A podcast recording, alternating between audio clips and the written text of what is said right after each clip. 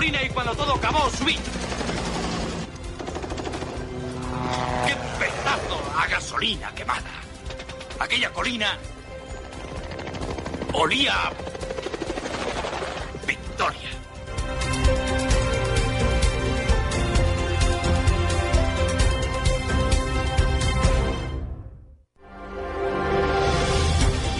En la boca del lobo, con Javier García Isaac. 8.46 minutos de la mañana, una hora menos en Canarias Mítica. Única manera de ponerse en contacto con nosotros. Tenemos un Twitter, arroba radio ya-es, una página de Facebook, radioya.es y un WhatsApp, el 676 76 47 13. 676 76 47 13. ¿Qué va a pasar a las 10? Que repasamos titulares. Hasta luego. Muchas gracias. Luego nos vemos y vamos a ir saludando a los eh, amigos que hoy no se acompañan. Luis Sánchez Movellán. ¿Cómo Muy- estás, Luis? Muy buenos días, una semana, esta vez dos veces más y un, y un placer. Un placer, como siempre, tenerte aquí con nosotros. Enrique Sánchez Motos, ¿cómo estás, Enrique? Pues muy bien, contento y dispuesto a hablar, como siempre. Eh, General Monzón, ¿qué tal? Hoy feliz de esos dos barceloneses o no barceloneses que hicieron sonar el himno nacional durante la, la puesta de la corona la diada, verdaderamente, y jodieron a los 500.000 traidores. Eh, bueno, ayer estuvo eh, José Luis Opazo, eh, José Manuel Opazo, joder, tengo un lío. Estuvo Opazo, el responsable de España 2000, que, aquí en el micrófono por la tarde, que es el responsable, el que financió toda esta eh, operación, que yo creo que ha sido un rotundo éxito. Eh, Isabel Valero, ¿cómo estás, Isabel? Muy bien, buenos ¿Eh? días. Ponte así, vale. Ahora, ah, sí, ya está, perfecto. Bueno, eh, vamos a ver, eh, vamos a empezar rápido, vamos a empezar fuertes con el asunto de la diada. Eh, independientemente de que si hubo menos gente que otros años, que es verdad que la hubo, porque se escenificó la división que hay dentro del independentismo, no hay que bajar la guardia. Es decir, eh, tanta manifestación acaba cansando, tanta movilización acaba cansando, pero de fracaso, más de medio millón de catalanes, no me parece a mí que sea un fracaso. A pesar de que cuentan con toda la el aparato del Estado, porque Quinto Ramiente cuando dice que esto es una revolución de abajo arriba, no, es una revolución, entre comillas, una revolución eh, con el apoyo de todas las instituciones catalanas. Ah, pero tiene razón, tiene razón al decir, al, al lanzar el mensaje subliminal de que lo verdaderamente peligroso desde hace años en esta rebelión catalana es la Asamblea Nacional de Cataluña, Hombre, que tiene una capacidad de convocatoria asombrosa. Y ponerse contentos en todos los medios realmente porque solo han asistido solo, Solo 600.000 600.000. personas es de idiotas, Claro, porque pues. es una demostración más, aunque parte de la población esté aburrida, realmente de, de- De la fuerza que tiene. no, y de que tiene la capacidad de ocupar el territorio, que, te- son los dueños del territorio. Sí, sí. Porque Hombre, no les pero- hace nadie frente con eficacia.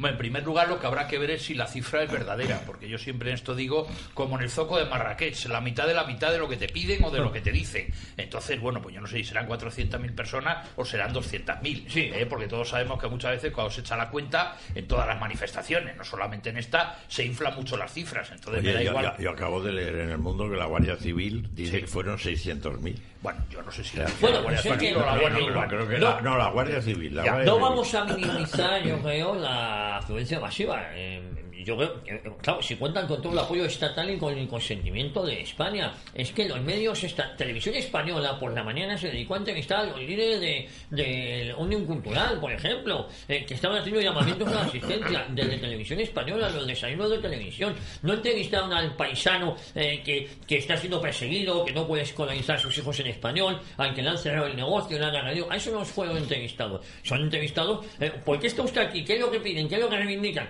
No, haciendo un llamamiento. No, pero a mí, a mí lo que más peligro me, me da o, o veo en este asunto no es tanto la guerra de cifras, que bueno, esa ha existido siempre, sino lo acaba de decir el general hace un momento, el comportamiento de determinados españoles que por hacer sonar el himno nacional son perseguidos cual policía política por los musos de escuadra. Es- Eso sí me parece grave, mientras ha habido, las imágenes están ahí, gente que ha quemado banderas españolas, ha quemado imágenes del rey, ha producido todo tipo de altercados y oiga, no ha habido ni un solo detenido. Entonces sí me parece muy grave porque a lo mejor el día de mañana y mañana más tarde que pasado mañana, en esta emisora que suena el himno nacional, cuando empieza esta tertulia, a lo mejor nos detienen a todos. Hombre, ¿eh? la porque somos respuesta- elementos subversivos. claro. A ver, La- la- e la respuesta- eh, Isabel. La respuesta que queda es muy clara, es el 155. Y en ese sentido ha estado acertado últimamente eh, Rivera en decirle a, a Sánchez que él está dispuesto a reunirse para la aplicación del 155. Cosa que los partidos españolistas, los partidos constitucionalistas de verdad, deberían tener en la boca permanente. A lo, a lo que dices le falta un adjetivo, que luchen por aplicar el artículo 155 de forma distinta a la estúpida en que lo hizo Rajoy. Obviamente, obviamente. no, pues que lo digan. Bueno, pero yo sí lo repito, evidentemente porque Rajoy porque si la gente cree que se va a aplicar el artículo 155 de la misma manera que el anterior, dirá, pues qué tontería. A Es ver. que aquello no fue la aplicación del ver, 155. ¿Cómo que no? No, no, se aplicó el 155. No, no, no, no se aplicó. Sí, el artículo Se- 155 se aprobó la aplicación, El artículo pero no. 155 No, se puede aprobar por sustitución de las autoridades, que es lo que hicieron, o por suspensión total de la autonomía, que es lo que debían haber hecho. A ver, Isabel Valero. Bueno, yo creo que el 155 no soluciona el problema. Yo creo, yo estoy aquí de acuerdo con la lectura que hacía Trevijano, eh, que es la- el estado de excepción. El Estado es verdad que es financiado por el Estado español y a la vez no existe el Estado español en. En Cataluña. en- en Cataluña. Vemos que se, eh, por es que es, eh, con el editorial de esta mañana que has comentado, yo creo que es que has- lo has definido todo muy bien. Tenemos a la ministra Cela que se reúne con, con editores Y ahora que dice- días antes decían esos mismos editores que, que existía adoctrinamiento y ahora no existe adoctrinamiento. Tenemos sobre un mismo tema de historia 25 eh, diferentes en cada comunidad autónoma y seguimos viendo que no hay una solución. Eh, decir el 155 que, eh, ¿qué, qué lleva más? ¿Qué, me- Sí, qué hay sí, más? sí. Vemos que el Partido Popular Ciudadanos ya no existe. En recordar, lo mismo que ahora que se piden elecciones, como, la, como Inés Arrimadas nos decía que votar era la solución. Volvemos tanto en el tema catalán como en el tema español, que nada más que nos piden elecciones. Pero elecciones para qué? Para aquí. Eh, por cierto, esas elecciones que llevaron a Ciudadanos a ser el partido más votado y no sirvió para nada tampoco. ¿eh? Yo creo, No perdonad, que nada. debemos aclarar a nuestros radio oyentes que el artículo 155, insisto, realmente se utilizó o se empleó en su parte mínima, que es la, la sustitución de las autoridades Sí, de la sí. Generalitat, pero que siguiera funcionando toda la administración Toda. autónoma catalana. Y que lo que hay que hacer no es sustituirlo, sino suspenderla entera, Claro. del primero al último Vamos, funcionario. pero- Que veríamos a ver lo que ocurría si durante la suspensión dejaban de cobrar todos los miembros de la administración de la Generalitat, que es lo que pasó en el Ulster y como acabó Tony Blair con el tema del Ulster. ver, Pero- Isabel, Isabel remate Una y- cosa, y- y pero es que lo que dice el 155 es que se le hace un llamamiento a las autoridades eh, catalanas que en este caso quién es en este caso el Torra para que cumpla la, ley. O sea a la o sea es que mm, las autoridades catalanas que están en contra de o sea yo creo que no vale para nada el 155 Vamos a ver, el 155 lo que dice es que eh, si advertida la autoridad y no hace caso a lo que se está diciendo desde el Estado, partes. en ese momento el Estado se siente con, autorizado para dar dictar instrucciones generales de, acti- de- de comportamiento y de conducta en cada uno de los casos, lo cual realmente era muy positivo. Imagínate al general Monzón de, eh, digamos, teóricamente de, de presidente, digamos, del 155 en Cataluña. No, del gobernador general de Cataluña. Vale, pero ¿qué, algo- qué- qué pasaría? Pues que Pero, inmediatamente hombre, se pero, podrían eh, dar instrucciones me a la Consejería de Economía, a la Consejería de Transportes. Vale, la- pero no se hizo eso. no Es sé. que no se hizo. Pero te da- te autoriza 155 realmente y no hacerlo. sirvió para nada. Para no nada. sirvió para nada. Para Al nada. contrario, sirvió para envalentonar más porque nos quedamos a medio camino. Vamos a ver, Pero si, no, Quintana- pero si no se ha hecho absolutamente nada en ningún aspecto. Si lo, lo de todo esto no es el artículo 155, es que el año 2016 el, el Partido Socialista y el Partido Popular de acuerdo aprobaron la Ley de Seguridad Nacional, que permite clara y concretamente y puntualmente que el presidente del gobierno se haga directamente con el mando de todas las fuerzas de seguridad en autonomía. ¿Por qué no lo han hecho? Seguimos con la sospecha de que los Mossos son la- el ejército independentista. Bueno, General, pero, general, pero eso permite lo que usted está diciendo.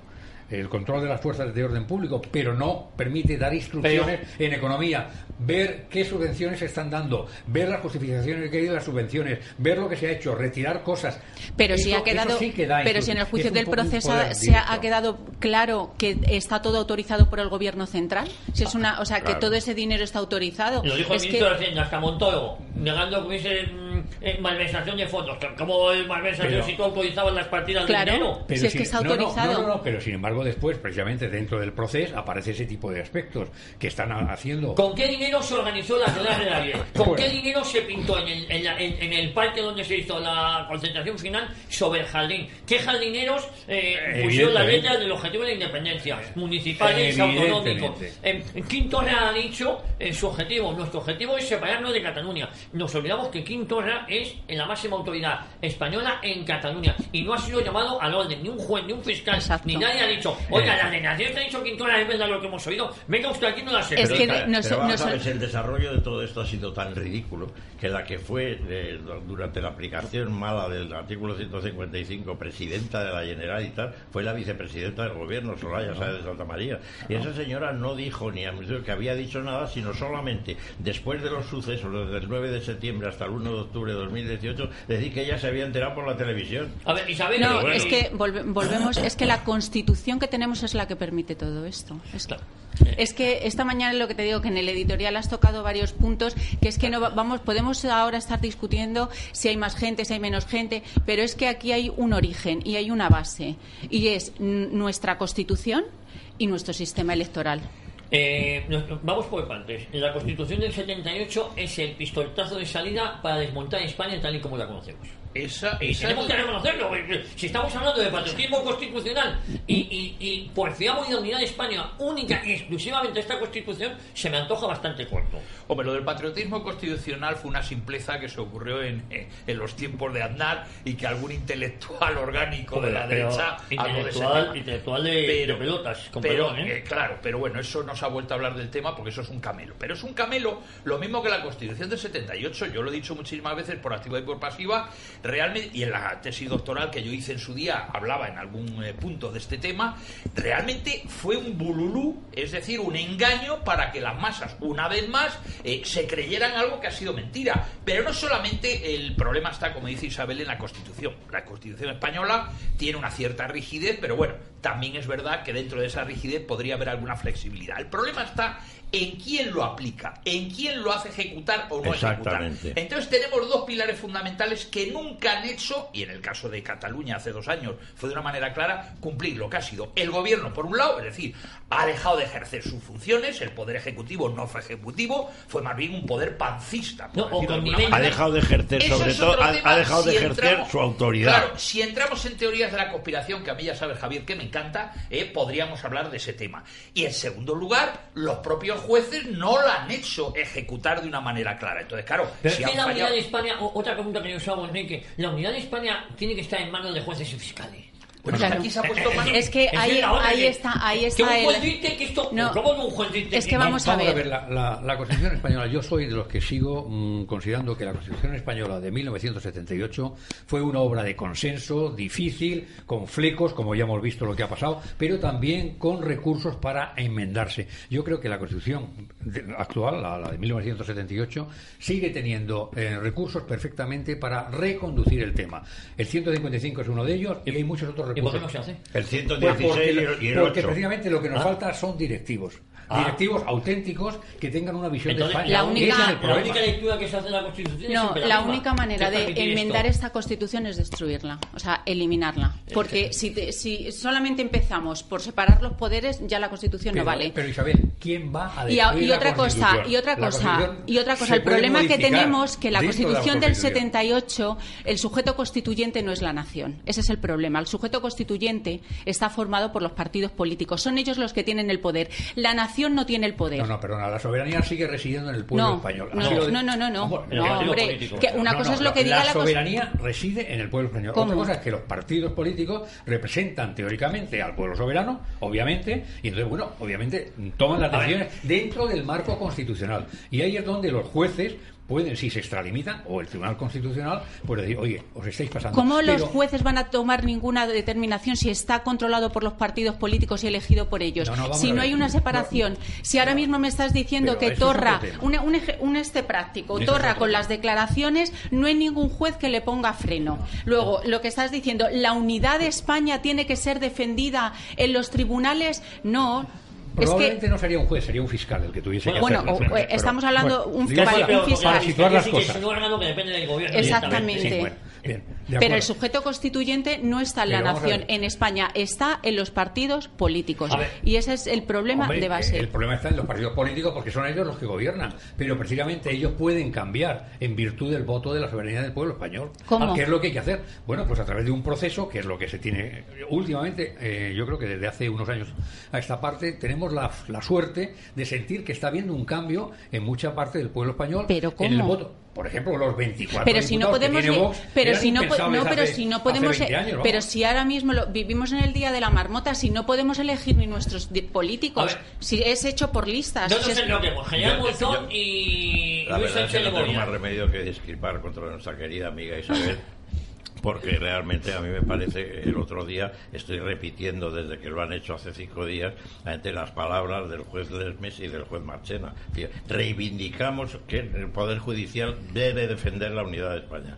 Sí, y el, y el pero- anuncio, Sí, sí. filtración de que la sentencia Hombre, es va que a- eso se da por Ah, hecho. El anuncio de que la sentencia va, a ser, va a ser unánime. Sí, pero es que Vale, estamos- esa sentencia, es que esa sentencia es crucial, es la clave de Pero todo. es que lo único que me faltaba es que los jueces dijeran eh, no estamos aquí para defender la unidad de España. Esto ya sería acojonante. Yo lo único que digo es que solo con esta constitución no se defiende la unidad de España y solo el gobierno, como hizo Rajoy, lavándose las manos a ver qué dicen los jueces y fiscales, tampoco se defiende la unidad de España. Eh, Es lo único que digo. Por- doy, doy por supuesto que el Poder Judicial va a defender la unidad de España. Pero, pero- faltaría pero- más. pero, director, yo diría que los jueces Y- y no están por- para por defender la unidad de España, supuesto, sino para defendernos ante delitos que ataquen a la unidad de. España, que es Es que, distinto. Eh, si no tenía por supuesto ya apaga y vámonos. Pero, Decir- que- pero querido Javier, es que realmente lo que está diciendo Enrique es verdad, ¿verdad?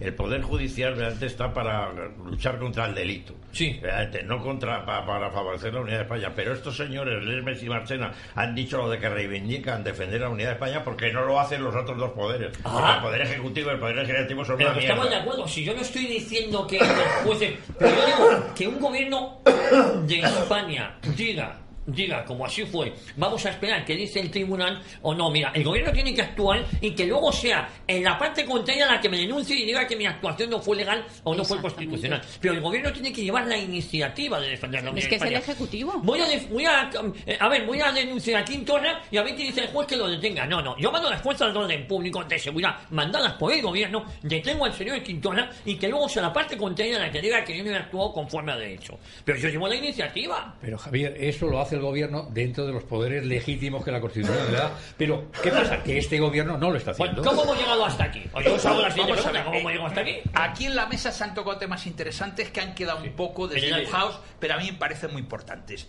Todos tenéis razón, tiene razón Motos, tiene razón Isabel, porque la Constitución española, que efectivamente fue una constitución de consenso, ciertamente complicada y tal, tiene truco. ¿eh? Y el truco es el siguiente. Ha hablado, eh, Enrique ha hablado del artículo 2. Evidentemente, la Constitución dice que la soberanía reside en el pueblo español. Pero previo al artículo 2 está el artículo 1, que ahí está el truco, que Isabel lo ha apuntado, pero no lo ha precisado, pero en fin, me toca el papel de precisar este asunto, que dice los valores superiores de la Constitución son la libertad, la igualdad, la justicia y, ojo, y el pluralismo político. Ahí es donde nos la cuelan, porque si luego vamos al artículo 6, nos dice el artículo 6, ¿cómo se articula el pluralismo político? A través y no dice esto, pero yo lo digo, única y exclusivamente de los partidos políticos. Oiga, ¿por qué? ¿por qué? Porque usted me impone constitucionalmente la representación política a través de los partidos. Hubo un intento, bien es cierto, en los primeros momentos, eh, cuando se creó el, nuevo régimen, que el Senado tenía una parte de constitución orgánica, vamos a decirlo de esa manera, eh, bueno, pues con representación de colegios profesionales, de asociaciones de empresarios, eh, etcétera, etcétera, notables que eran aquellos, aquellos senadores de designación real. Eso rápidamente lo quitaron, porque eso suponía que efectivamente el principio del artículo 6 del pluralismo político solamente eh, eh, articulado a través de los partidos políticos se quitaba. Entonces, la clave está ahí. Nos la meten en el artículo 1.1 en relación con el 6, imponen los partidos políticos y todos sabemos, lo- y desde viejo, que los regímenes partitocráticos... Estamos llevando a nuestros queridos radioyentes a una confusión total. No, no, aquí Pero. ¿cómo funciona la democracia si la soberanía popular no es representada a través de los partidos? No, no, perdona, hay ¿Cómo- muchos cómo más mecanismos en la Así democracia orgánica, hombre, claro que la sí. orgánica, pero la democracia orgánica no está reconocida como liberal. No, no, pero es que aquí no se habla en la Constitución española si es inorgánica o inorgánica. Nos la cuelan, Manolo. Nos la cuelan. Sí, Simplemente la se opta por una Pues democracia no- de tipo occidental cuela en la cual son los partidos si nadie dice los que no la representación sea a través de los partidos políticos, si nadie dice eso, pero que se pueda presentar cualquier persona independiente, que luego lo canalice un partido político, pero no tiene por qué ser obligatorio. Y la Constitución está hecha para que sean los partidos políticos los que decidan eso. Y eso es que está ahí. Pero Bueno. na- nada impide a las personas que lo quieren, a los colectivos que lo quieren, crear su partido ¿Cómo político. Así No. empezó ¿Cómo? el PIDE. ¿Cómo? Nada lo impide. Y las- pero, a ver, Vox. el otro día estaba... el- mira, esta- Ah, sí, obviamente. Para presentar las elecciones. Ojo, ¿Tú te Igual podías mecanismo contar- que complica obviamente. crear un partido político, claro, Hombre, no es tan hombre, tú imagínate que cada individuo pudiese crear un partido político sin aval ninguno. Pues tú imagínate cómo sería la lista A- a- a la hora de las a- a- elecciones. Antes era así. No, no, tiene ¿Cómo que no sentido. era así? Eh, Si esto ha cambiado hace ocho años. ¿Eh? El, el tema de los avales. Tú antes te podías presentar unas elecciones y no tenías por qué presentar eh, un tanto por ciento del Hombre, a- censo a- a mí me- de firmas. A mí me parece Con que te realmente... avalen cargos Tú públicos. imagínate la cantidad de papeletas que habría si cada individuo quisiera decir, oiga, pues yo voy a, mo- a montar mi propio partido político. Pero si el partido no puedes montar, lo que no te permite es no. presentarte a las elecciones. pero ¿y por qué? O sea, cada Bueno, uno que se presenta y que obtenga- claro. Pero si lo Porque- tenemos en que el, eh, la nación elige a, a su presidente, no, si es que lo tenemos ahí. Y no podemos hacer otra Bueno, cosa. pero eso es porque así es el marco constitucional que tenemos. Que yo personalmente en eso, Isabel, sí que podría estar de acuerdo Bueno, contigo. vamos a yo ver. soy de los que prefiero un presidente ejecutivo elegido directamente por el pueblo. Va- Sí, vamos pero, va- pero vamos a ver, vamos a ver. Porque O sea, que sería partidario ya- de una república presidencialista. Claro, pero bueno, claro, no, puede ser una monarquía con Pero un si es que lo No, que- eso es- presidente- eso pero sí, ¿por qué no? Pero sí podría Es un jefe de Estado Lo que se representativo. esta mesa es el lenguaje José Antoniano. Una vez más tengo que recordar el 23 de noviembre de 1933, José Antonio Primo de Rivera, la BBC británica, en inglés perfecto, por, por supuesto. ¿verdad? Los enemigos de España son la lucha de clases, los separatismos y los partidos políticos. Si los partidos políticos son los enemigos de la sociedad, otro régimen no es una democracia, es un régimen autoritario. Efectivamente. Y eso es lo que a mí no me parecería adecuado. Pero ¿por qué Bueno. no? Una democracia representativa en la que los poderes estén separados es que yo no le veo el mayor problema. No tenemos por qué ir a una dictadura, o sea, ni a un régimen totalitario. Estamos hablando de separar los poderes. Estamos hablando de diputado de distrito. Estamos hablando de que la nación, la de que la nación sea la que decida quién es el presidente. Isabel, que no nos ¿qué lleven- modelo europeo tomarías tú como referente? No, bueno, perdona, es que Bueno, perdona, modelo- mo- perdona modelo- un momento, Isabel, es que acaba de decir Isabel una cosa perfecta, realmente, que es que la representación por parte de los partidos de la soberanía popular es absolutamente falsa e irrealizable, porque lo- los ciudadanos no saben a quién dirigirse. En la democracia británica todo, todo el mundo sabe quién es el diputado de su distrito, Por ejemplo. Quién es el diputado de, de su municipio, y acuden a ellos, hay colas todos los días para ir a protestar, ir a sugerir. Aquí no sabemos nadie quién es nuestro diputado, ni en Bueno, la comunidad, pues si ni en ONG, ni en nada. Javier Maroto pierde el escaño y le empaleonan en Exactamente. Castilla-La Mancha, A en Castilla-León si y no si tenemos el ejemplo, Por de- ejemplo. del británico y tenemos el ejemplo del americano. O sea, yo no estoy hablando de, de- de- O sea, el ejemplo americano ahí lo tenemos con una separación de poder real, la única en el mundo. Otra cosa que nos guste más o... Pero, camino. ah, ah, Pero su democracia formal, pues eh, sería lo deseable. Y tenemos el ejemplo británico. O sea, lo tenemos cerca. Una representación real no lo toca nadie porque mm, ya hemos visto, Podemos no lo nombra. Y vos, en el momento que ha entrado en el sistema, aunque me caigan muchas críticas, y yo puedo estar muy, muy de acuerdo con muchas medidas de vos, pero ya tampoco, ya tampoco lo toca. En el momento que han entrado en el sistema, y sería, por ejemplo, en el tema catalán, pues un cambio así es que eliminaría todos estos eh, nacionalismos periféricos eh, provincianos, eh, los eliminaría de un plumazo. Aldeanos periféricos. Bueno, hay una cosa que me gustaría eh, que Pero sí tuviéramos que en cuenta. está claro lo que está diciendo Isabel, que la estoy siguiendo verdaderamente con admiración. Realmente lo- en el Parlamento español no ocurrirá nunca, verdaderamente ni ha ocurrido nunca, lo que está ocurriendo con un tema como el Brexit, verdaderamente menos grave que el independentismo y la rebelión catalana, verdaderamente, y hay que ver cómo se está comportando, perdonen la palabra, de cojonudamente el Parlamento británico. Sí, sí, te puede el gustar o inte- no. El, intento dictatorial de Seroco que se parece a Trump, que parece hermano gemelo de Trump. Bueno, a mí ese loco me gusta, por lo menos en No, no, sale hombre. ahí que vamos. Lo que pasa es que, evidentemente, todo está muy bien, son monarquías, o sea, es, el caso británico está muy bien, como pueden estar otros partidos, otros eh, casos también, pero ya veremos una vez que triunfe el Brexit duro, qué pasa con Escocia. Entonces, bueno, mm, si con mucho menos está pasando con Cataluña, dentro de un marco mucho más cerrado, ¿qué pasaría en No, la no, España pero- con un sistema como el británico? Escocia es un país distinto. Cataluña no, no podemos comparar el problema catalán con el problema escocés, ni el que, ni el que galés. Escocia pero- sí es una nación que, se- Claro. que hay, un, hay un tratado del de 1707, el de adhesión, que es voluntario. Un tratado Es que le permite irse. que le- exactamente, Bien. pero...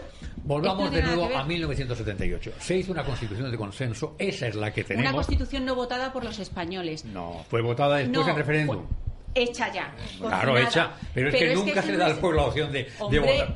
Ah, no. no, Pero es no, no, ni, los debates se hicieron no. en el Parlamento. Vamos, se vamos, hacían va- en Horcher y determinados restaurantes que La que- Constitución que- tuvo un referendo que siempre, vamos, se ha esgrimido. O sea, se en le- la propia Cataluña tuvo la Constitución un referendo superior en un punto al resto Pues me del país. dando la O sea que el modelo, el modelo de Estado se eligió en la Constitución. Eso, no, no, pero si es que me está dando razón. Vamos a ver, la Constitución puede gustar más o menos. Pero, es la que después de tenemos. 40 años, pero después de 40 años de aplicación, lo ponemos sobre la mesa y el modelo autonómico ha sido un fracaso, ¿sí o Pero, no? pero bueno, hablemos con concreción, hablemos No, con concreción hablo- mediante de que el error de la Constitución Es el fueron el señor autonómico. García de Enterría y Sí. el señor Clavero Arevalo convenciendo a todos los autores de la transición de que el café para todos iba a ser la solución. Y mucha gente se lo creyó de buena fe. Eso es. que Que fue el que primer incumplimiento de los artículos de la Constitución. Porque había la vía rápida y la vía lenta. Para poner Claro. un poco de orden en el debate, que además yo creo que estamos en una fase muy interesante.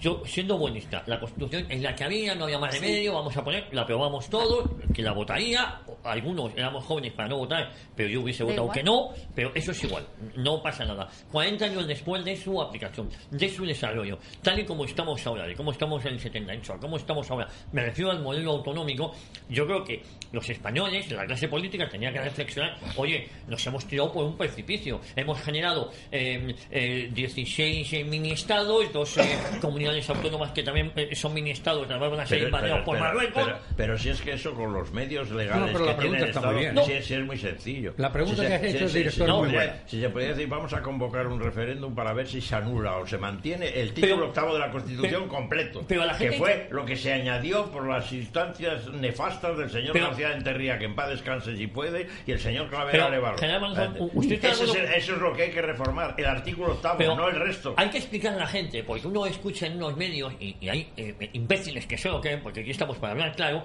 eh, vivimos los 40 años de mejor periodo de la historia de España. Y eso es mentira. Otra cosa es que la evolución, y estar en el siglo XXI, pues la gente se muera más tarde, que tengamos mejores cosas, eh, que tengamos más, co- más televisiones, aunque todas dicen lo mismo. No sé, el desarrollo lógico de la evolución del tiempo. Pero objetivamente no estamos mejor ahora que hace 40 años. Pero independientemente, hubo Claro, buenismo. Todo el decidió en votar esta constitución. Imagínate, el 100%. Pero después de su aplicación, y de 40 años, hablo de análisis. Claro. Oye, nos hemos suicidado. Pero, que- pero- pero nos, pero que nos hemos suicidado concretamente por el título octavo. Efectivamente. No por el resto de la pero si yo me refiero a eso, me refiero al título octavo, pero eso lo marca todo, porque la el, el- el país actual que tenemos viene marcado por el título octavo. El título octavo al cual se opusieron y se apusaron a, a votar la Constitución. Por cierto, Alianza Popular votó en contra. No, claro. Hubo una persona, porque yo hice la tesis sobre él, Gonzalo Fernández de la Mora. Gonzalo Fernández de la Mora Que dejó el Partido Popular. Claro, cuando se opone. eh, no, él no estuvo en el Partido Popular. eh, No, fundó, bueno, fue uno de los fundadores. fundó, a pero través se de fue- Unión se Nacional en el Española, 77. eh, de, de Alianza Popular, pero luego rápidamente en el 79 se fue, pues lo veía. Él lo dijo en, en- en sede, en, en sede parlamentaria, me opongo por el, lo que dice el general, por el título 8. Todo el mundo se le echó encima, que dice, Fraga le dijo, hombre, Gonzalo, patatín, patatán. El tiempo, 40 años después, y luego lo desarrolló intelectualmente a través de la revista Razón Española, le dio la razón a Gonzalo Fernández Pues- Mora. Y así también a muchos que estuvimos, pues claro, una cosa es verlo hace 40 años en lo que tuviste y yo en la parte que me tocó estuve metido en parte de ese follón que hubo de la Constitución, del consenso, de no sé qué, de los rojos, de los azules y patatín. Entonces veíamos como una salida a lo que fue la guerra civil, a los eh, perseguidos, a los eh, represaliados, etcétera, etcétera. Claro, lo vimos como esa idea. Claro, 40 años después, yo que estuve allí, digo, oiga, como decía Ortega, no es eso, no es Eso eso. es lo que quiero decir. Viola sin apasionamiento. Sí, pero es que, pero es que ha funcionado. vamos es, que, a- es que desde entonces, de primero, funcionó maravillosamente. Yo, perdonadme, pero soy testigo. Sí, sí, sí. que todos los otros y coautor de aquello. Cuando se mandó, antes de votar el referéndum de la Constitución, se restauró de manera teórica la, la autonomía vasca y la autonomía catalana y se trajo al señor eh, Leizaola, al presidente de la, en el exilio de, de Euskadi y a, y a- Y a Tarradellas. y a Tarradellas, el presidente catalán, fue a buscarlos nada menos para imponerle las condiciones de, de volver el director del servicio de inteligencia, el general Andrés Casinello. decir, vuelven ustedes con esta condición. Y ellos hicieron declaraciones a Barullo, verdaderamente, al volver aquí, de que el independentismo nunca más. Vale. Eh, Joder, Guay- y, y luego, sin embargo, Vale. se ha ido gobernando Eh, mal. eso- mal. pues eso- Pero no se critique la Constitución, coño, se critique a los que la han aplicado mal. Pero, ¿y qué otra aplicación tiene la No, Constitución? a ver, yo estoy de acuerdo con mira, Vamos, vamos a pero partir. vamos a ver, si seguimos hablando del artículo 155, el artículo 155 en la primera fase dice que cuando una autonomía se esté comportando contra los intereses del Estado y todos los españoles, se advierta primero, de- decentemente, pero que si no cumplen y, y no hacen caso a las advertencias, la gente se, se suspenda o se sustituya General autonomía. le hago, a No, usted, exactamente. le hago a usted una predicción. En 20 años, en Andalucía, estamos como en Cataluña hoy. En 20 años. Menos. Si esto sigue así, Menos. digo 20 años, y, y he cogido Andalucía. Claro, pero No, es que- y Cantabria, viendo No, a Revilla, hombre, no, claro. Y Galicia, pero es que tenemos al País Vasco, al señor este del Partido Popular, que no recordará el nombre, que ya está pidiendo tener también su propio, no sé si es Alonso, ¿no?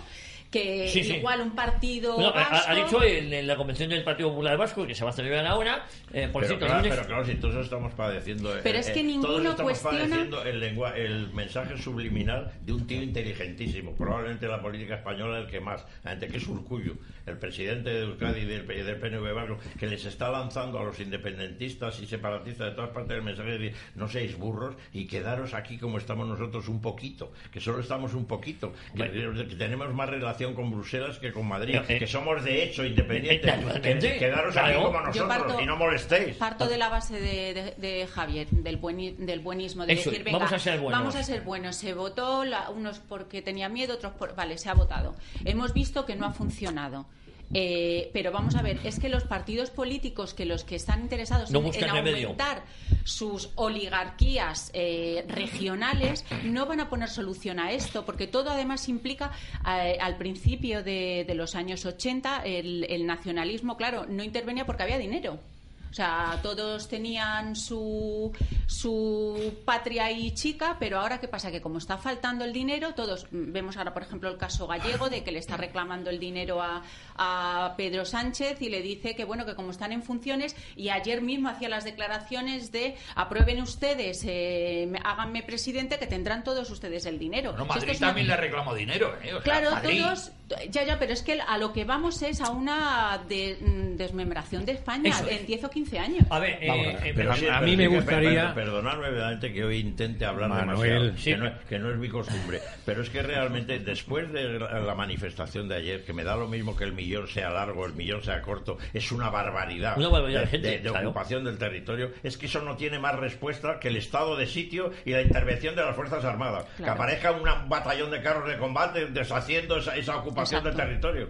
Si es que no se puede hacer más ya. A ver, Joder. Bueno, usted me está dando Bueno, una razón. Yo creo que claro. estamos dándole Vamos, vueltas al, molino y estamos llegando al mismo sitio. Eh, y a mí me gustaría que los oyentes sintieran que no solamente hacemos críticas, sino que proponemos algún No, no, tipo yo- de, yo- de línea de solución. El general es que si no- acaba de proponer una No, muy señor, clara. pero esa es la última. Pero yo soy partidario con Enrique de la aplicación del artículo 155 Vale. pa- para suspender la autonomía catalana, para En- que deje de existir entonces- transitoriamente Pero- toda la administración Pues, catalana, entonces no del, existe- pri- del presidente de la Generalitat al último Pues, funcionario. Entonces no existe un patriotismo constitucional, porque decir patriotismo constitucional es como decir, soy un patriota del Código Penal, o del Código Civil, o del Código Mercantil. La Constitución es un conjunto de leyes, de leyes mutable, cambiable. Hoy tenemos esta Constitución, mañana tenemos esta. Entonces, solo en la Constitución, basada en la unidad de España, nos estamos engañando. O se es patriota o no se es patriota. Independientemente de que te guste o no la Constitución, que yo la respeto, Claro. pero no tengo más medio que El cumplirla. artículo 2 lo dice patria común e indivisible. Pues es que la Constitución claro española dice eso y el artículo patria octavo común. dice otra Vale. cosa. Y si hablan Vamos de patriotismo pero- pero vamos constitucional. vayamos un poco a la- Mi pregunta a la propuesta. Es la siguiente: ¿de qué constitución?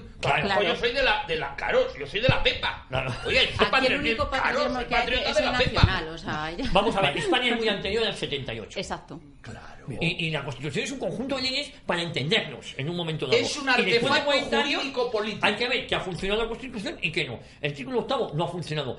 ¿Qué partido político propone cambiarlo? Porque no se dan cuenta que el que no lo cambien es su propia desaparición. Eso es. Ya no la desaparición de España, que es lo más importante. Pero si es que el Estado español Claro, está, está, es está renunciando desde que es- es- existe esta rebelión catalana continua desde el año 2011, está renunciando al rasgo principal eh, reconocido por todos los tratadistas y filósofos políticos de la existencia de un Estado, está re- renunciando a la fuerza.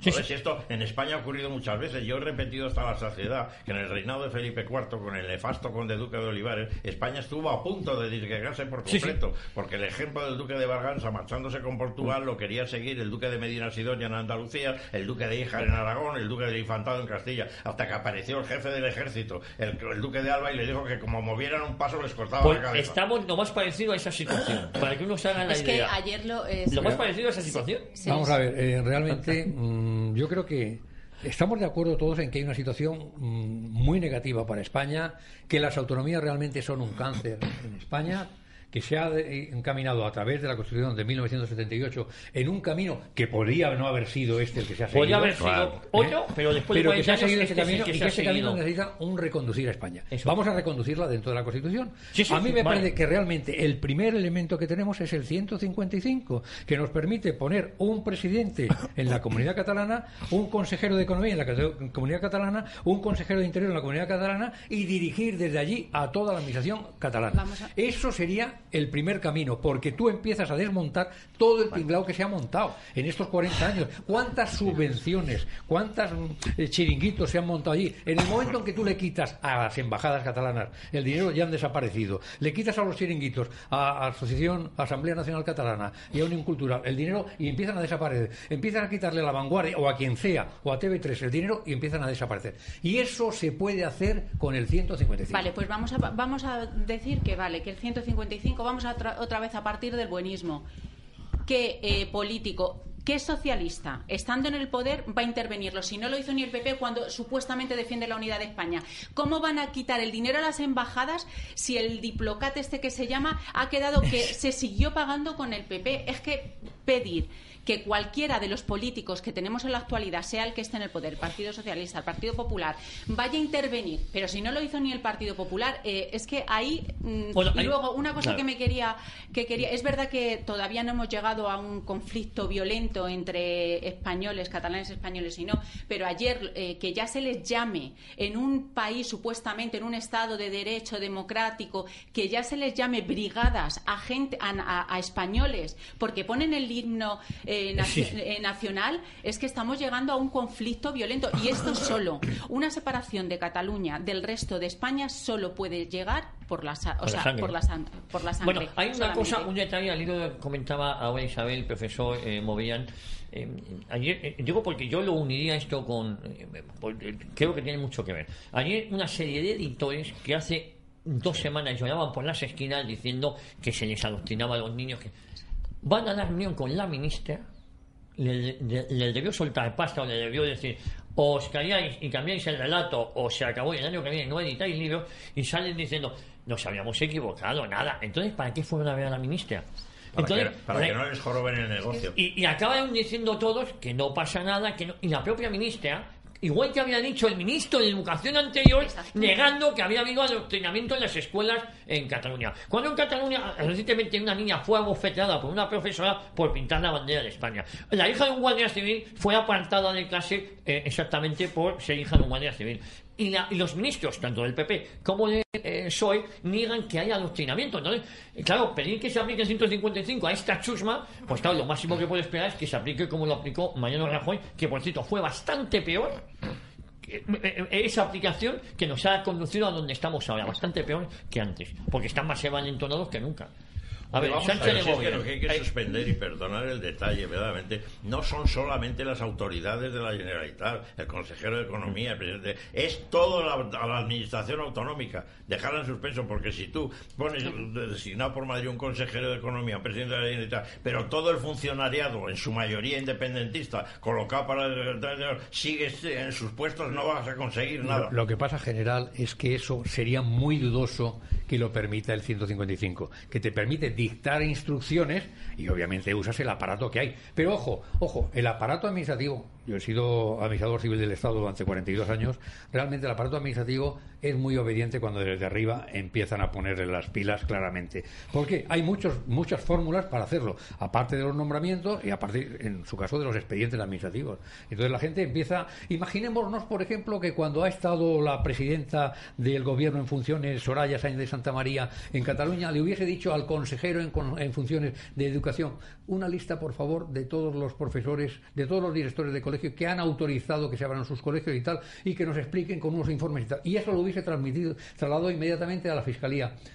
Eh, bueno, el tema sería muy distinto. Es- Con ese poder que tú tienes, puedes hacer muchas cosas. Si lo por- trasladan, lo pero- trasladan a la fiscalía no acabarían nunca. Bueno, Yo no. estoy de acuerdo contigo en pedir esa lista, pero para echarlos a las 24 Sí, horas. bueno, pero echarlos dentro de la ley, mediante un procedimiento administrativo. Es decir, y claro, una de las cosas Dentro que de te la ley, si permite aquí, echarlo. todo, si aquí todo el mundo habla de todos los artículos de la Constitución, verdaderamente que cada cual se ha saltado el que ha querido, como cuando se saltó el artículo 30 suspendiendo el servicio militar obligatorio, cada cual se ha saltado el que le ha dado, la, sí, que no. le ha dado la gana, verdaderamente. Bueno, Pero- el pero derecho to- a la vida se lo han saltado pero- ahora Pero todos, de estos, nuevo. no, pero todos estos, siempre que hablan de la Constitución, ninguno, ni la más feroz extrema izquierda, se atreve a hablar del artículo octavo ni del 116, del estado de sitio y de la, la- la aplicación del Código de Justicia Militar. Si se encontrara el señor Torra con el Código de Justicia Militar, ya estaría en la cárcel hace un, un 20 años. Claro.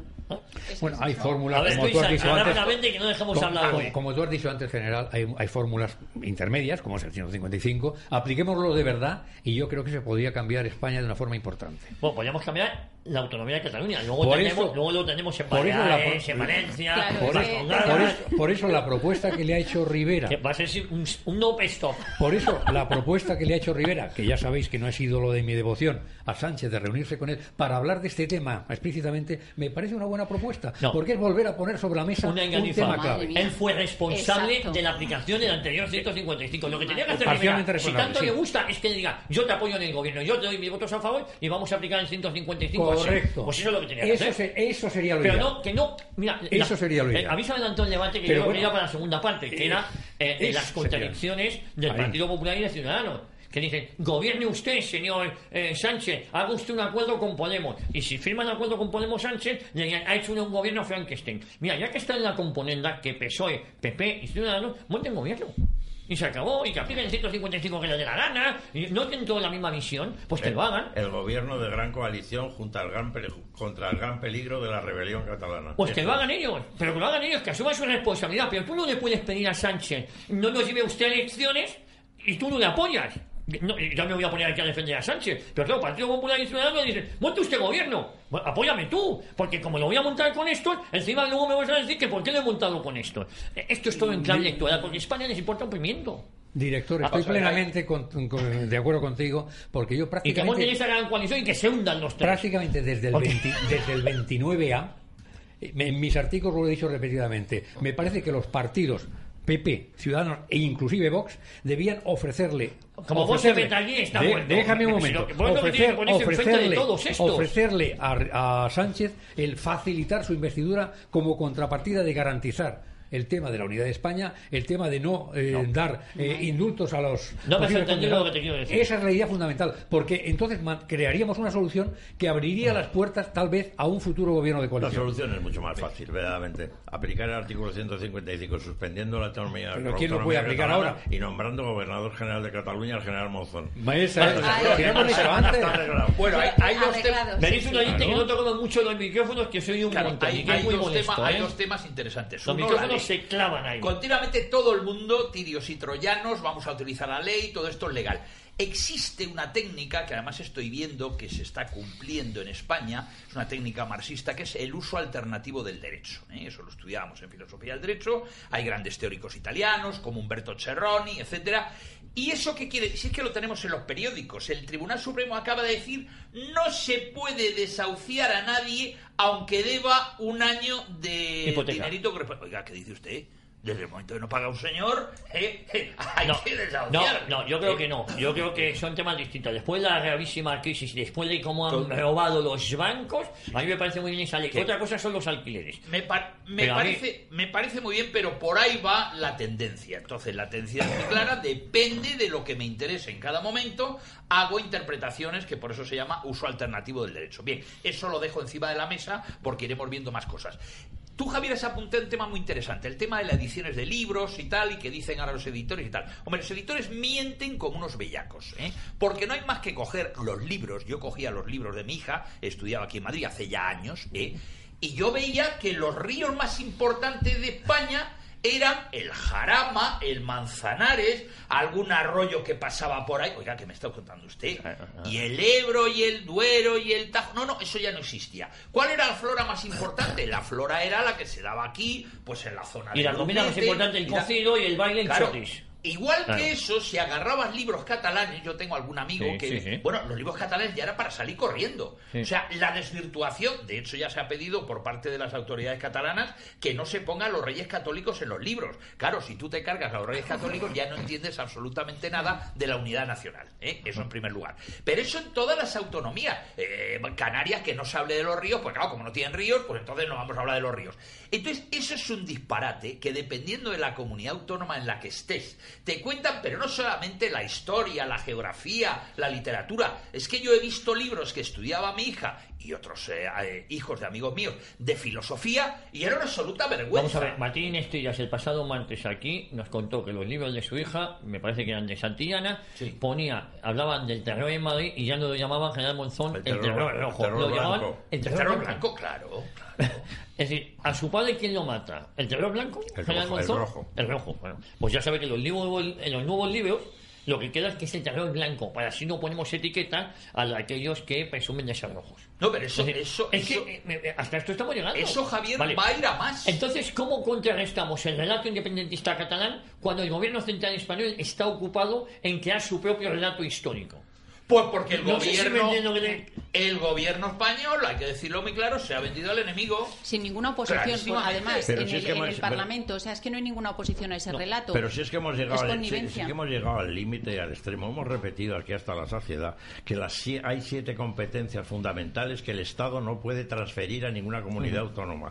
La defensa, los asuntos exteriores, los transportes, las comunicaciones, la energía, la sanidad y la educación.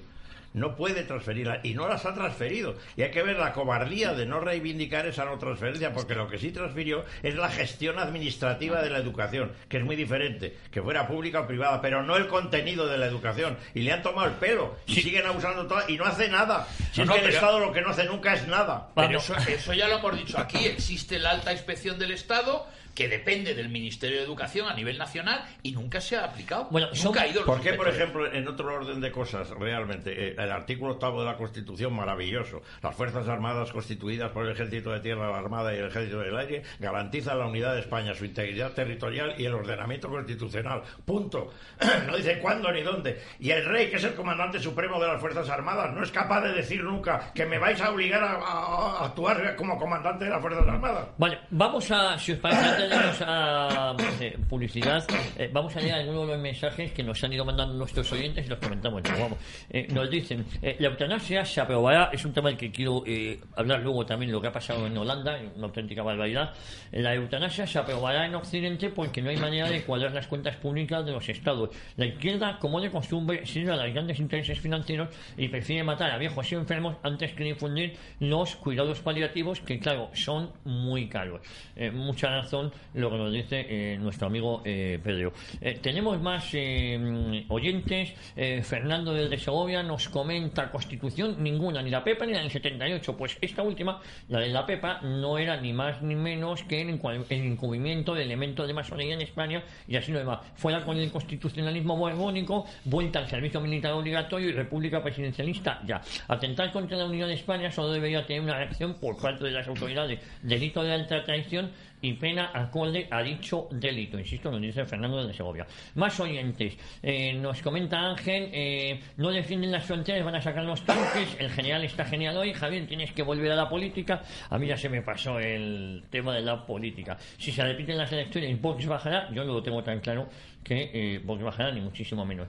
Eh, general Monzón, está hoy usted muy bien. Nos dice este oyente, Blanca de Sevilla, la educación debería depender de los centros educativos y los padres elegir el centro educativo que ofrece mayor calidad. Yo, esto nos dice Blanca, yo soy partidario más del cheque escolar. Ricardo de Toledo nos manda un, un- una nota de voz que luego escucharé. Buenos días, felicidades para Javier y Rebeca, pedazo de tertulia y pedazo de tertuliano. Chapó, me la voy a descargar para el futuro. Un saludo, Juan eh, Lupanzi. Juan Lupanzi nos ha escrito diciéndonos esto. Es que eh, más oyentes. eh, eh, es que España como país ha dejado de existir. En su lugar hoy existen 17 entes eh, políticos que están todos empeñados en no dejar ni rastro de España ni de su historia. No hay una sola institución que defienda España. España no esa cosa que eh, dicen defender. Y lo vemos en decenas de detalles diarios. Por lo tanto, discutir sobre la eh, comunidad europea y tal cual, cuando España como país ha desaparecido, me parece hasta peregrino. Nos dice este otro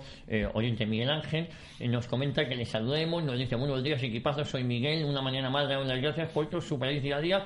Los de las catalanes eh, es de traca, la pena eh, es que hay catalanes españoles que pagan eh, por cuatro payosos, que lo único que es lucrarse económicamente y más encima el eh, Suleiman de la Moncloa mirando a otro lado, eh, preocupado por su fortuna. Asqueroso de verdad, un saludo y un abrazo a todos. Javier, eres la hostia, nos dice Rebeca, sin tu voz por la mañana no es igual. General Montón, es un gustazo siempre oírle. Y al resto, el equipo sois insuperables. Arriba España y mandarme un saludo si podéis. Pues aquí le mandamos el saludo a nuestro eh, amigo. Eh, Miguel nos comenta: ¿Quién coño le pone nombre a los nuevos planetas para la DGT?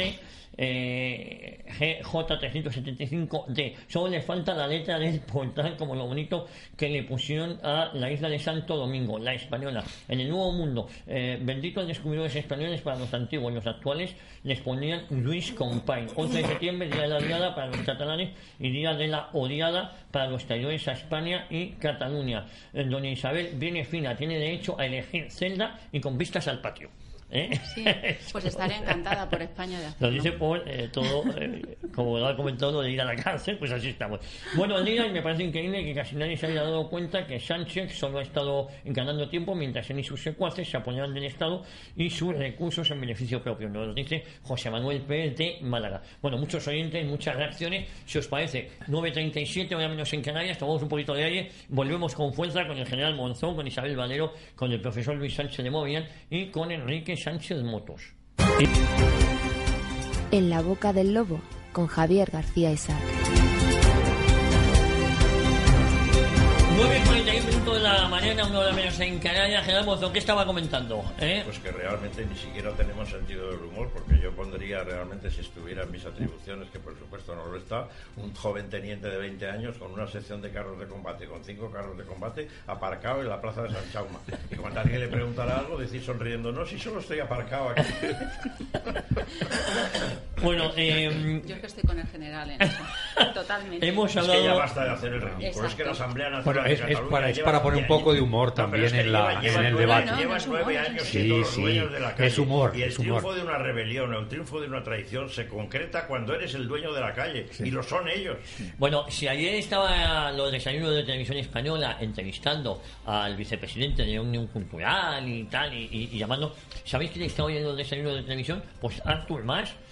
Decir, Artur Mas no está un antiindependentista que ha sufrido un no, no, está Artur Mas. Es decir, la televisión española de la prosoviética Rosa María Mateo sigue dando cobertura al independentismo y normalizando el independentismo. Hoy Artur Mas invitado a los desayunos de televisión. Ayer fue el presidente o el vicepresidente de Oye, ¿y ¿le ha preguntado a alguien en esa entrevista cuál es el chollo que tiene en Londres? ¿Y quién le paga? Bueno, eh, ¿qué paga la familia Puyol? Hombre, claro. No, Eh, hay, una, hay una precisión que quería hacer a uno de nuestros oyentes cuando ha hablado de la PEPA de la Constitución de 1812 y he recordado a todos los oyentes que un tercio de los constituyentes de Cádiz eran clérigos, que decían misa antes de empezar en las eh, sesiones constituyentes y además, por ejemplo, el presidente de los debates, Muñoz Torrero, era clérigo, con lo cual, bueno, pues la influencia de la masonería fue, pero fue poco. ¿eh? Luego ya, efectivamente, cuando la, la Constitución de 1868 y alguna constitución más revolucionaria lo fue, como la del 31, por ejemplo, pero vamos, en el caso de las de Cádiz, incluso reconocía a la religión católica como la religión oficial del Estado español o de España. Entonces, bueno, pues yo ahí hago una pequeña crítica y, y alguna instrucción al respecto para que nuestros oyentes sepan que en la Constitución de Cádiz hubo bastantes clérigos como constituyentes. Bueno, vamos a ver. Para, eh, para, para bastante sirvió la famosa Pepa durante todo el siglo Eso ya es otro XIX. tema. Para nada. Vale, sí, sí, otro tema, efectivamente. Oye, em, vamos a ver, eh, no sé, a mí me ha bueno, me ha llamado, lo que pasa en Holanda o en estos países, ya la verdad es que no me llama la atención, Holanda, Bélgica. Eh, si hace unos meses em, se autorizaba el asesinato de una niña de 14 años que había sido violada eh, con el consentimiento de los padres, fue asesinada. Oiga, desde el momento que reconoces que una persona está enferma mental, Claro, si está enferma mental tampoco es libre de, eh, de elegir sus propios destinos. Esta niña, que se reconoce que estaba con una depresión de caballo porque había sido violada, el Estado eh, holandés, creo que fue el Estado holandés, Sí. en vez de poner los remedios para curarla, ella dijo que quería morir porque tenía un daño insufrible. Y los Lo que- padres lo autorizaron. los padres lo autorizaron, lo que vino a decir Pachi López. Claro, yo niego la mayor, niego la eutanasia para empezar, pero sobre todo niego que si tú reconoces que está enferma, como eh, y has perdido tu juicio, ¿cómo permites que encima tengas esa capacidad para decir que quieres morir? Los padres te ayudan y el Estado te lo facilita. Es decir, el Estado ha dejado de velar de velar eh, por eh, vamos a ver si, si hace 40 años eh, siguiendo esta regla de tres una enferma de cáncer de mame de mama diría bueno como me voy a morir mejor me ejecutan ustedes es decir y hubiésemos no avanzado en la investigación esto que puede parecer una tontería es así Sí. entonces, ahora nos negamos a seguir avanzando, nos negamos a seguir ayudando, nos negamos a los cuidados paliativos y directamente le ejecutamos a la persona. En Holanda, ayer una persona ha sido absuelta por haber asesinado a otra persona con Alzheimer, a pesar de que la otra persona le autorizó, oye, si yo voy a tener Alzheimer, me matas. Bueno, es que eso eh, es como si tú me dices a mí ahora mismo, oye, cuando cumples 70 me pegas un tiro, que yo te dejo que me pegues un tiro. Y yo te pego un tiro y a mí me absuelven. Pero ¿qué sociedad estamos deconstruyendo, Enrique Sánchez?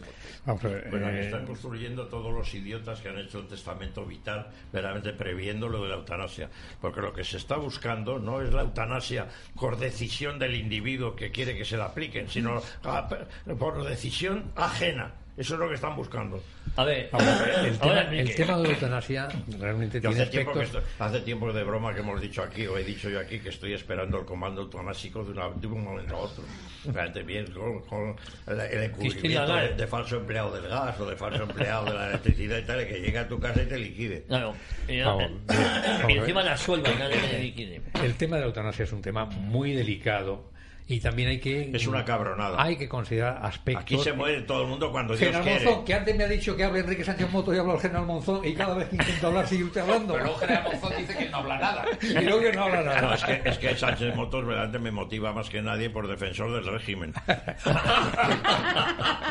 Muy bien. A ver. Vamos a ver. Entonces, eh, la, la eutanasia es un tema muy delicado. Yo voy a contar, voy a citar, por ejemplo, un caso. ¿Qué ocurre cuando tú tienes un enfermo terminal? Se la mayoría, eh, un momento, Enrique, un no momento. para una Pero minoría bien, que eso siempre Sí, pero por lo menos- a otro lado. Pero por lo menos es que hay que quitar algún fleco, es decir, para que todas las cosas no sean mm, tan absolutas, tan absolutas que cierren también puertas a realidades. Me vas a Un poner un enfer- caso Pe- extremo de un 92 millones. permíteme y- que te y lo diga meten caso. con eso. Yo no te estoy hablando de eso, yo te estoy hablando que ayer en Holanda una Ah, no, persona, pero- por su cuenta y riesgo, ejecutó, mató, asesinó a otra y ha sido absuelta. Vamos a ver. Si, si empezamos así, Va- va- vamos yo a ver. mañana te pego un tiro porque tú me has comentado un día, joder, estoy enfermo y me han dicho que es incurable. Coño, no te preocupes que yo te arreglo y te meto tres puñaladas y se acabó y estoy absuelto. Es que eso es lo que está pasando. Por tertuliano, matado. Vamos a ver, no. No puede ser, ¿eh? No, explica tú esto, pero insisto, Vamos no ver. caigamos en el bonito en un caso Bien, extremo vamos. que es dolorosísimo, No, no, que pero, yo lo ta- entiendo. pero ¿eh? también es importante señalarlo porque hay muchos casos que son reales. El caso de una persona terminal que está, que sabe que va a morir, que está asfixiada, que le ponen la opción de sedación con su acuerdo y con el de sus familiares. Le dan la sedación y él sabe. además lo ha autorizado, que después de la sedación le desconectan del, del aparato respiratorio porque ya realmente está terminal. Y entonces le evitas daños a ellos. Eso no es eutanasia, ¿eh? Eh, Eso es entonces, otra de acuerdo. Es que eso no es eutanasia. Eh, vale, muy bien. Eso son Pues decisiones- sí, decisiones clínicas. Vale, vale, pues con esa decisión, o sea, ese tipo, Es yo son- quería salvar ese tipo de. Mi, mi padre acabó muriendo después de 18 eh, días sedado. Y, y yo no dije que le desconectar, ni muchísimo menos. Y, y se fue apagando y se murió. Pero Entonces, es que mira, se facilita, es que ya tenemos, pero- para mira, eso están los cada- cuidados cada- paliativos. Eh, eso Pero es, pero además, como, pero- cada, como cada cual habla de un caso particular, a mí me gustaría decirle, contar a nuestros oyentes, mi hermano en el año 1998, mediante que va al hospital del aire, verdaderamente, y en ese le aplica mal, en fin, hay una serie de problemas. El caso es que se queda eh, en estado verdaderamente, Vegetativo. eh, vegetativo. Y entonces el médico, realmente, al día siguiente viene a decirme, bueno, ¿qué hacemos? Digo, ¿qué pasa? Que me está usted pidiendo a mí la decisión, verdaderamente, de que se Yo no la tomo. de, de que le desconecten. No, ni la tomo ni quiero que se tome. Claro. Quiero que verdaderamente viva todo lo que pueda vivir. Y cuando murió 35 días después, verdaderamente sin recuperar el conocimiento, su mi cuñada, su mujer, me dijo, no sabes lo que te agradezco el haber podido estar con Fernando 35 días más. Es que, Lo que pasa es que voy. si hubiera cariño y cuidado familiar, todo esto ni se discutiría. General Bolzón, ¿qué año me ha dicho? El 98. ¿Había ley de eutanasia? No. Pues ya está. Claro, pero eh, yo estoy con el general, había cariño y, o sea, Claro, exactamente. Y otra cosa eh, de lo que has dicho de la, de la noticia, ahondar, que esta señora eh, hizo en el 2012 eh, el testamento vital. Esta señora enferma de Alzheimer y se niega a eso. Pero como estaba escrito, eh, le han engañado y en una, es que he leído el artículo, en, Sí. eh, en el café le han metido una pastillita y la han asesinado. Porque Claro. esta se- pero claro, como estaba enferma, ya no estaba en sus facultades para decidir que no quería ese testamento vital. Y, Claro. con es- y en ello ha contribuido su hija. O sea, me es que es muy O sea, grave. hija, porque tener un enfermo de Alzheimer es muy pesado. Entonces Claro. vamos a quitarlo Pero- de pero medio de fíjate, Alzheimer. Isabel, que no hay nadie que que- efectivamente ni es que- pesadísimo ni porque que- mi suegro murió de si en Alzheimer. el campo de los atrevimientos mediáticos no hay nadie que diga públicamente no hagas un testamento vital idiota que les abres la puerta A mí que me te maten parece sin, sin que tú muy peligroso el tema de la eutanasia, en el que yo no comparto, pero aquí entramos en lo mismo. El tema de la eutanasia, de los abortos, de, a ver, aunque estés, aunque yo no esté en contra de, es que lo que digo, todo lo que esta gente legisle y que parezca bueno es malo. O sea, no, porque aparte luego no es, no es reversible. Como hagan Claro. estas leyes, es que es muy difícil eliminarlas. O sea, yo no quiero que legislen, o sea, en nada de este tipo. Eh, eh, Tú has hablado, has hablado de una cosa Eh, muy interesante que es, de la, que es la deconstrucción. La deconstrucción son unas teorías filosóficas que nacen en Francia fundamentalmente dos grandes teóricos, Jacques Derrida y Gilles Deleuze, y eso va a impregnar los orígenes un poquito más lejanos están en los filósofos de la sospecha, Nietzsche, etcétera, el nihilismo, etcétera, etcétera, y todo eso va a llegar a que desaparezca. No, pero es que hay que contar esas historias de dónde vienen. O sea, parece que las cosas vienen de- del cielo, nunca mejor dicho, pero no vienen del cielo.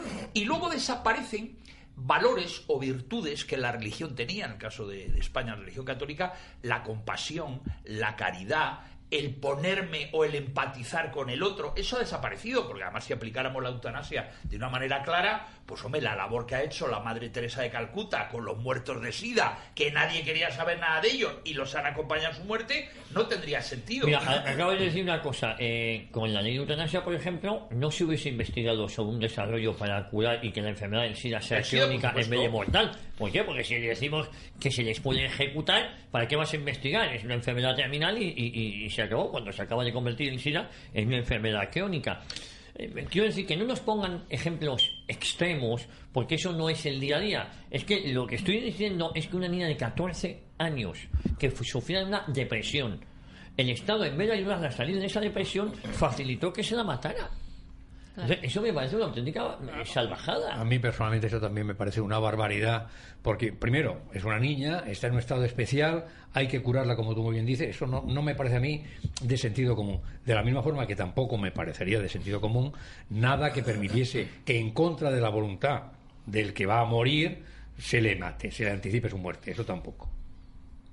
En contra de la voluntad. Ah, Claro, bueno, es decir, es que yo no. En, no, en es que- es contra, que- en contra de la voluntad es que- escrita en el testamento vital mucho antes de que le Es pasara que nada. yo, la vida no, no solo nos pertenece a nosotros, nosotros, igual que eh, la nación no es solo nuestra, es de nuestros Exacto. antepasados, los que tenían que venir, la vida no tenemos ningún derecho a quitárnosla tampoco. Es decir, eh, me- me- entramos ya en... Pero creo Sí. que estas cosas se hablar también sin miedo, ¿no? Sí. No, no, no podemos decir, bueno, yo soy yo, me voy a matar porque, bueno, tú sabrás, tú luego te enfrentarás al juicio de Dios, tú, tú sabrás lo que... eh, otra cosa es que estés tocado la cabeza, que hayas perdido el juicio, pero lo- en ningún caso el Estado debe facilitar la muerte de ninguna de las personas. El Estado tiene que proteger la cultura de la vida y no de la muerte. Y la, Otro San- y la caso- Santa Madre Iglesia y el Papa Francisco sin decir una palabra contra eso. Otro caso es cuando existe la voluntad explícita del moribundo de que se anticipe su muerte por la situación que, que le está pasando. Eso es un tema más delicado. Bueno, es un tema Bueno, muy delicado, Pero estamos en XXI, estamos, pero- estamos en, en casos mm, eh, muy aislados y que para eso no hace falta legislación, porque Sí. al final el que quiere morir se No, muere. pues o ya, sea. eh, eh, efectivamente, Bueno, a- a veces no, una Isabel, no, Isabel. Siempre que- queda el tema de. Abres una de- de- puerta- A ver, lo hemos visto eh, hace Claro. con, con Blanca Fernández Ochoa, lo quiso hacer y lo hizo. Eh, O sea, pero- a- abres una puerta muy Yo peligrosa. creo en los cuidados Y paliativos no y al contrario, las personas mayores lo que tenemos que intentar, en este caso has hablado de la niña, pero una mujer de 74 años, un enfermo de Alzheimer, es molesto, pero al contrario, lo que necesitan es unos cuidados paliativos y eh, cariño, amor. Yo eso es lo que creo que hay que darles a las Sí. personas mayores y que sean lo más felices porque ya nos han aportado. Ellos sí que nos dejan un Claro. testamento vital que hay que cuidar. A mí me gustaría hacer desde estos micrófonos mi, Luisa, mi- sí. mi- mi testamento vital. A mí que no me liquide ma- mano, mano humana, sino que me liquide Dios cuando quiera. Ha quedado grabado, mi Ese, general. no se mi testamento vital.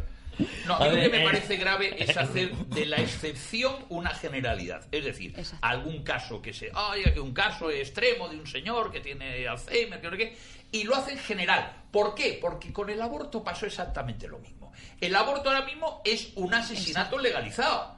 Ahora, a ver, ¿qué diferencia hay entre los campos de concentración de la Segunda Guerra Mundial y las clínicas abortistas en serie? Absolutamente ninguna. No hay ninguna. Entonces, claro, si el problema del aborto está ahí, y muchos de los problemas que se plantean y que habla la gente, el invierno demográfico, pero oiga, si hubieran nacido todos los niños que tienen que nacer, en España, Es que desde luego no hubiera habido invierno demográfico. todo, esto, claro. Si todo esto viene ocurriendo desde que a puñeteros países de- democráticos, estos de la M con la R, verdaderamente se les ha ocurrido regular legislativamente todo lo que antes regulaba la conciencia. Si es que se han metido legislativamente en terrenos que no debían haberse metido nunca. Pues esa es la gravedad. que hoy eh, lo que tenemos fe en religiones eh, seculares y ahí es donde es nuestra nuestra destrucción. El nacionalismo va- es una religión secular. Exactamente. Y el desaparece la religión, y el- es la, la destrucción de, de- de la sociedad. Pero vamos a suponer que yo no es que es, en el tema del aborto que eh, volvemos a lo mismo. Cuando una sociedad tan avanzada eh, aumenta el aborto o hay personas que lo toman como un método anticonceptivo es que hay un fracaso total porque deberíamos ir al contrario a reducir la- lo- los números y no aumentarlos. En las sociedades comunistas el sistema anticonceptivo era el aborto directamente.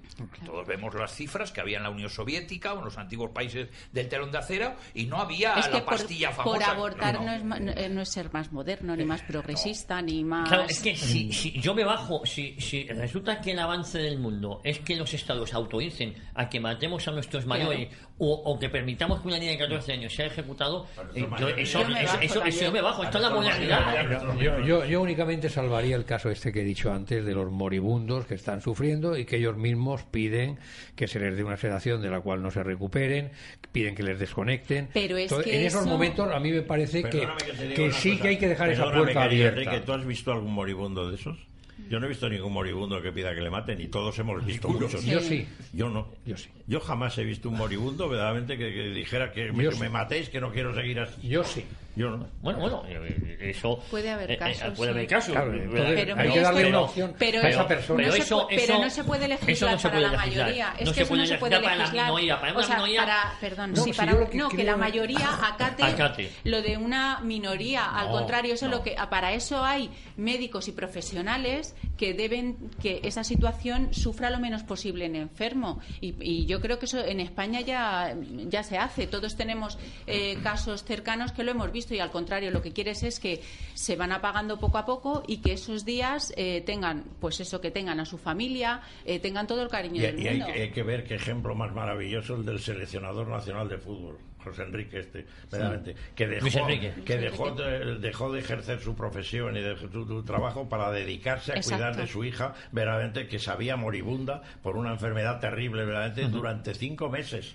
Pero de esos ejemplos hay miles. Sí, a, a montones. todos los días. Que ha saltado a Sí, los pero, medios claro, porque era un no nos futbolista ponen en. Como que en una frase de- bonita, lo contrario de la eutanasia es el cariño y el amor. Pero Eso no es lo nos, contrario ponen, de la eutanasia. no nos ponen el ejemplo de Luis Enrique, nos ponen el ejemplo de los padres que permiten que la niña de 14 años sea ejecutada.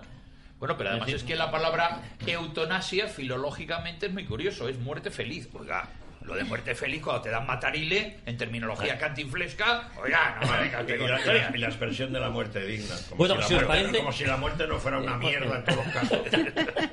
Vamos a ver, hay muchos oyentes que nos están... Una puñetera mierda es la muerte. Que nos un castigo escriben. terrible. Es una etapa para los Un creyentes. horror, un horror. La vida es una etapa aquí en la Tierra y luego ya sigue en la otra dimensión. Y además, Pues mira, ahí, si aparecemos si con nos- 25 o si nos 30 años de hubieran- edad. Si nos hubieran advertido antes de nacer lo que era la vida y la muerte, no habríamos venido ninguno. ¿Por qué? Porque Bueno. no, porque pues sí que es un, follón esta vida y creo que encima te Aquí, mate. aquí tenemos un candidato a la autodesaparición, ¿eh? Ya, ya. Bueno, vamos a ver, no nos liemos. Eh, nos quedan dos minutos para las 10. Muchos nos están escribiendo hoy. Eh, ya estamos con los casos extremos, esa manipulación de los sentimientos que dan paso a abrir de par en par el asesinato como los abortos. El problema es que la vida la da Dios y la quita Dios, pero como se ha eu- eutanasiado a Dios, eh, el suicidio está eh, penado y, y son ellos los que deciden. Pues no, señor, Dios es el Señor de la vida, nos dice esta oyente. Más oyentes nos están diciendo, Isabel, eso de que las personas mayores somos, eh, tú de persona mayor tienes poco, nos dice Estoy César, en ¿eh? ello. Estás